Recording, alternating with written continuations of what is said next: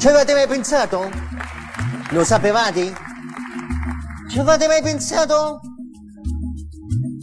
E a cosa? Pillole di Bit, episodio 44.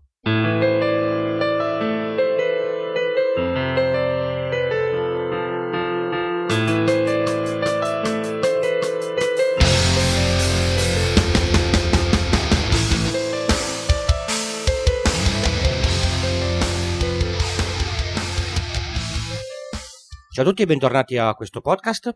Questa è la puntata numero 44 e innanzitutto comincio con il ringraziare tu- tutte le persone che hanno dimostrato apprezzamento per questo podcast, che hanno fatto una, una donazione tramite il, il, link su PayPal del sito. Vi ringrazio tantissimo e mi date un ottimo stimolo per continuare e andare avanti, magari eh, migliorando la, la qualità e, e, e, i contenuti di, di, questo podcast. Vi ricordo che eh, se non avete visto sui miei canali personali, quindi non quelli del podcast, quindi Twitter cesco underscore 78 o sul mio blog www.iltucci.com, ho lanciato un, un workshop. Praticamente sono quattro ore per imparare cos'è, come funziona, come si programma un micro controllore e realizzare una, un sensore di temperatura con un display e il grafico della, dell'andamento della, della, temperatura per poi portarselo a, a casa. È un workshop, un workshop, che dura 4 ore, sarà a, a Torino vicino al, al, centro, quindi comodo per qualunque mezzo. Se vi interessa partecipare, le iscrizioni sono ancora aperte e il workshop ha un totale di 10 posti. Quindi la puntata di oggi verte su questa cosa, su cos'è un microcontrollore. Partiamo dalle cose difficili. Un computer è un, è un dispositivo molto complicato, molto complesso, ha una tastiera, un mouse, un monitor e dietro ha dello storage, della memoria RAM, un processore, una scheda video, eccetera. Il computer fa un sacco di, di roba e per farla gira su hardware, ma per far funzionare l'hardware c'è qualcuno di molto molto bravo che si è messo a sviluppare del codice che facesse sì di semplificare tantissimo l'interfaccia tra l'hardware e la persona che, che ci lavora. Voi non potete eh, capire il casino a livello hardware che c'è per esempio a scrivere un carattere di testo dentro Word. Aprire Word, far funzionare Word, prendere l'input della tastiera, elaborarlo, capire quale tastiera è, capire in quale pixel del monitor far vedere il carattere, far vedere quel carattere con, con quel font andando a prendere dalla libreria dei font e capire come è disegnato. Insomma, non è proprio una, una cosa banale. Infatti dal computer accedere direttamente a, all'hardware è abbastanza complesso, anche banalmente un dispositivo attaccato via USB. Cos'è successo? È successo che un, un po' di anni fa c'è qualcuno che si è inventato una piccola scheda che è un computer ma che dà accesso diretto a una parte dell'hardware. Questo è il, è il Raspberry Pi. Il Raspberry Pi e poi tutti i suoi cloni, fratelli, cugini, eccetera, sono nient'altro che un computer. Si può attaccare tastiera, mouse, monitor. Tutta questa cosa viene gestita comunque da un sistema op- operativo che è Linux, ma si ha diretto accesso su alcuni pin. Su questi pin io posso comandare dei, dei LED, far partire delle comunicazioni seriali, insomma com- comunicare con dell'hardware. Quindi si è abbassata un attimo la complessità nel dialogare con delle schedine hardware che potrebbero essere dei, dei sensori, dei ri, rilevatori di qualche cosa, delle antenne GPS, eccetera, eccetera. Ma c'è un'altra cosa che si può ancora fare, lavorare ancora più vicino all'hardware. Per questa cosa è nato qualche anno prima del Raspberry Pi Arduino. Arduino è un, um, è un progetto dell'Università di Ivrea in, in provincia di Torino, si chiama Arduino perché in quella zona lì eh, qualche secolo fa il re si chiamava Arduino, ed è una scheda che non ha un sistema op- operativo. È una scheda che eh, permette di caricare del software e eseguire solo quel software. Praticamente lui parte, vede che ha del codice in, in memoria e lo esegue. Basta, finito. La cosa è diventata molto semplice da usare perché i signori di Arduino hanno sviluppato un ambiente di sviluppo dove io programmo in, in un linguaggio molto simile al C, un, un linguaggio molto molto semplice da, da, da usare. L'ambiente di sviluppo lo compila per Arduino, lo scrive sulla scheda di Arduino e Arduino lo esegue. Qual è il bellissimo vantaggio di Arduino? Uno è che costa poco, costa una, una trentina di euro. Due, eh, si può parlare direttamente con l'hardware in, in un modo molto semplice. Io dico accendi il pin numero A2 e al pin numero A2 viene messa una tensione di 5 volt e, e, poi quello che ci faccio ci posso fare. Ci metto un LED, ci metto un, un, un relè, un transistor, eccetera. Un'altra cosa che posso fare è dire, senti, dimmi su quel pin che tensione è, è applicata. Di conseguenza posso leggere un valore, per esempio un interruttore. Io schiaccio l'interruttore, un sensore su una porta, e sulla, sul pin si alza il, il, il valore e lui legge. Posso anche farlo in analogico, quindi posso dare a alcuni pin una tensione variabile in uscita e variabile 0,5 volte a valori discreti tra 0 e 1023 oppure posso leggere questa tensione, la leggo, la converto e faccio quello che devo. Per esempio, se so che un sensore di temperatura mi dà un segnale analogico tra 0 e 5 volte, dove 0 è 0 gradi e 5 volte è 100 gradi, due conti e so che temperatura legge il sensore in base alla tensione che mi applica su, su quel pin. Poi i cinesi hanno fatto la, la loro, hanno creato una piccolissima scheda che si chiama ESP, che fa più o meno le stesse cose di Arduino, è molto più piccola, ha m- meno pin e soprattutto ha una cosa fondamentale, ha il wifi, cosa che Arduino di serie non ha. Per avere il wifi su Arduino bisogna comprare schede che costano parecchio di più oppure montare delle espansioni su Arduino. Il problema di queste schede è che programmarle era veramente difficile c'è stato un ragazzo russo di cui non ricordo il nome, sono andato a cercarlo ma non, lo, non l'ho trovato, se lo trovo ve lo metto nelle note dell'episodio, che è riuscito a fare in modo di usare lo stesso codice che si usa per Arduino, compilarlo e scriverlo sulla scheda ESP. La scheda ESP è molto semplice, talmente semplice che l'unica connessione verso l'esterno che ha è una porta seriale. Sui normali computer, quelli di adesso, avere una porta seriale è impensabile, bisogna comprare un'altra scheda che adatti la USB alla porta seriale, con qualche difficoltà di driver, eccetera. Alcuni cinesi, altri produttori, io ne ho scelto uno ma ce ne sono tantissimi, cosa hanno fatto? Hanno messo questa scheda ESP all'interno di un'altra piccola scheda che dentro ha un suo bellissimo eh, convertitore USB seriale. Di conseguenza io compro la scheda, l'attacco al, al PC con un cavetto micro USB e la programmo come se fosse Arduino. Che cosa ci posso fare con, con questa scheda? Praticamente le stesse cose che faccio con Arduino, tranne la parte di gestione dell'analogico. Ha un solo pin in analogico e non funziona in input e, in output. Di conseguenza diventa difficile avere a che fare con dei sensori analogici. Vendono però per pochissimi euro dei convertitori analogico digi, digi, digitale in modo tale che io possa leggere un valore digi, digitale direttamente dal sensore analogico. Questa scheda ha il wifi. Avendo il, il wifi può parlare sulla rete e può fare cose che con Arduino non si possono fare. Leggere il valore di un sensore e, e scriverlo su un server per archiviarlo, piuttosto che prendere in input dei valori e fare delle azioni. Io con un relè apro una piccola pagina web che è un piccolo server web messo sulla schedina ESP e lei attacca il relè. Il relè comanda delle lampadine. Se integro questa cosa con il mio eh, sistema di videosorveglianza, riesco con Telegram ad accendere o a spegnere una, una lampadina.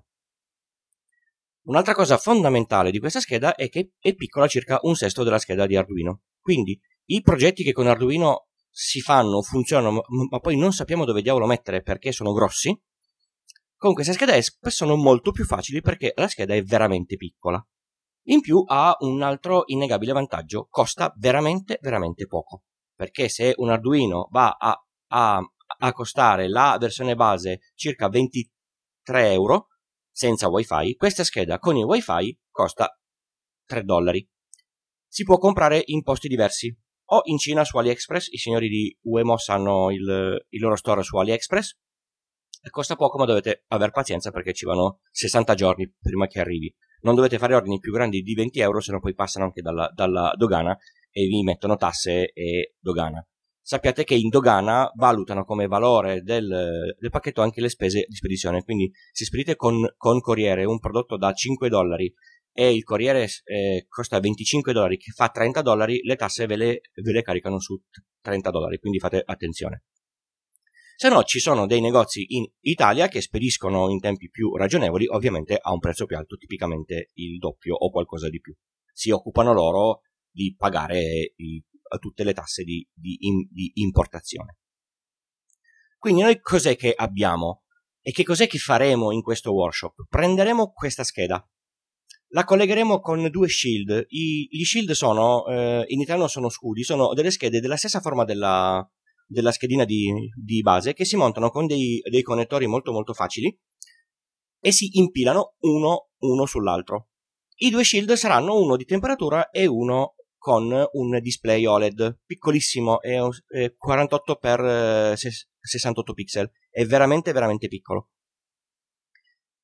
In questo modo noi riusciamo a scrivere del codice sulla scheda di, sul, sul, sull'IDE di Arduino, caricarlo sulla scheda piccola con eh, delle mm, eh, Arduino carica il, il, compilatore giusto per, per, questa scheda. Bisogna sempre ri- ricordarsi che noi scriviamo in un linguaggio capibile per noi, ma le schede continuano a leggere 0 e 1, quindi ci va qualcosa che compili, che trasformi il nostro codice scritto for eh, da 1 a x eh, accendi il LED, loro lo devono trasformare in linguaggio macchina, quindi sono tutte stringhe esa, esa, esadecimali di spostamento dati tra una cella, l'altra, la, la, la, la memoria, il pin, eccetera. Ma sono cose che per fortuna non ci interessano. Vi, vi dicevo, scri- scriveremo il codice, lo caricheremo su questa scheda e nel codice ci sarà scritto come andare a leggere dal sensore di temperatura e a scrivere sul display. Queste cose potrebbero essere difficili perché come facciamo noi ad andare a leggere su un sensore di temperatura con una scheda che non ha una lettura eh, analogica? Esiste, per fortuna nostra, e non è mai morta, la comunicazione seriale. Tutti questi dispositivi che sono molto piccoli hanno dentro un chip che non fa altro che convertire la lettura in comunicazione seriale. Quindi noi come se fosse un bus, come se fosse il bus PCI del, del PC o il CAN bus eh, dell'auto, con due fili andiamo a trovare l'indirizzo del sensore di temperatura e a leggere questa cosa qua. Ma noi non sappiamo come funziona la, por- la comunicazione seriale. Ci sono le librerie, ci sono delle, delle persone sempre molto brave che, che dovremmo ringraziare tutti, che scrivono queste librerie che non sono altro che dei pezzi di codice che consentono di parlare con i dispositivi seriali scrivendo tipo una o due righe di, di, di codice. Tendenzialmente la prima riga è l'inizializzazione del, del, sensore, quindi attiva un sensore e che sta a questo in, indirizzo qua. E la seconda riga è leggi quello che il sensore ha appena, appena letto lui sul, sul, sull'analogico. Finito, abbiamo una variabile con la temperatura. L'altra libreria che si userà è quella per scrivere sul display. Il display non è una cosa così banale da usare. Quale pixel bisogna accendere, come si accende, che comando bisogna, bisogna dargli, eccetera. C'è la libreria che gestisce il display, che ci dà un, eh, la possibilità di scrivere in una determinata coordinata un testo, una linea, un punto, una qualunque cosa sono niente, niente altro che righe di, eh, di, di, codice. Per esempio, sul display che abbiamo precedentemente in, inizializzato, scrivi nella coordinata 00 eh, un punto. Finito lui, sulla coordinata 00, nell'angolo in alto a sinistra, disegnerà un punto.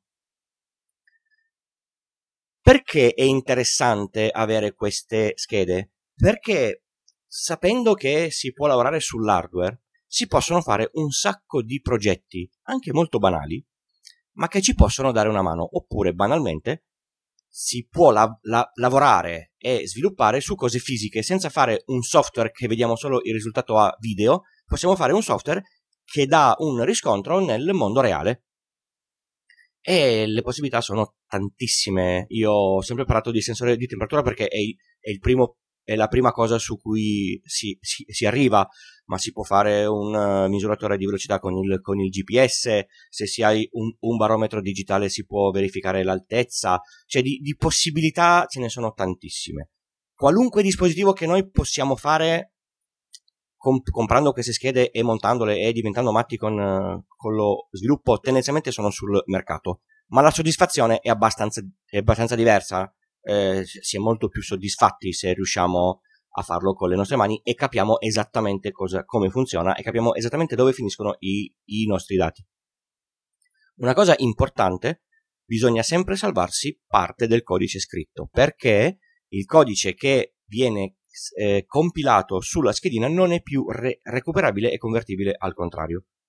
Quindi se voi fate un, un, un, codice, lo scrivete su una scheda, la scheda la mettete in produzione in, in, in casa, facciamo sempre l'esempio della temperatura, e poi volete cambiare un parametro, se non avete il codice sorgente, quel parametro non lo cambierete mai, dovete riscrivervi tutto. E quindi bisogna fare un attimo di attenzione per questa cosa. Spero di avervi messo un po' di curiosità su come funzionano queste schedine qua. Davvero vi, ehm, vi dico che sono al, alla portata di tutti perché la parte base è veramente veramente semplice.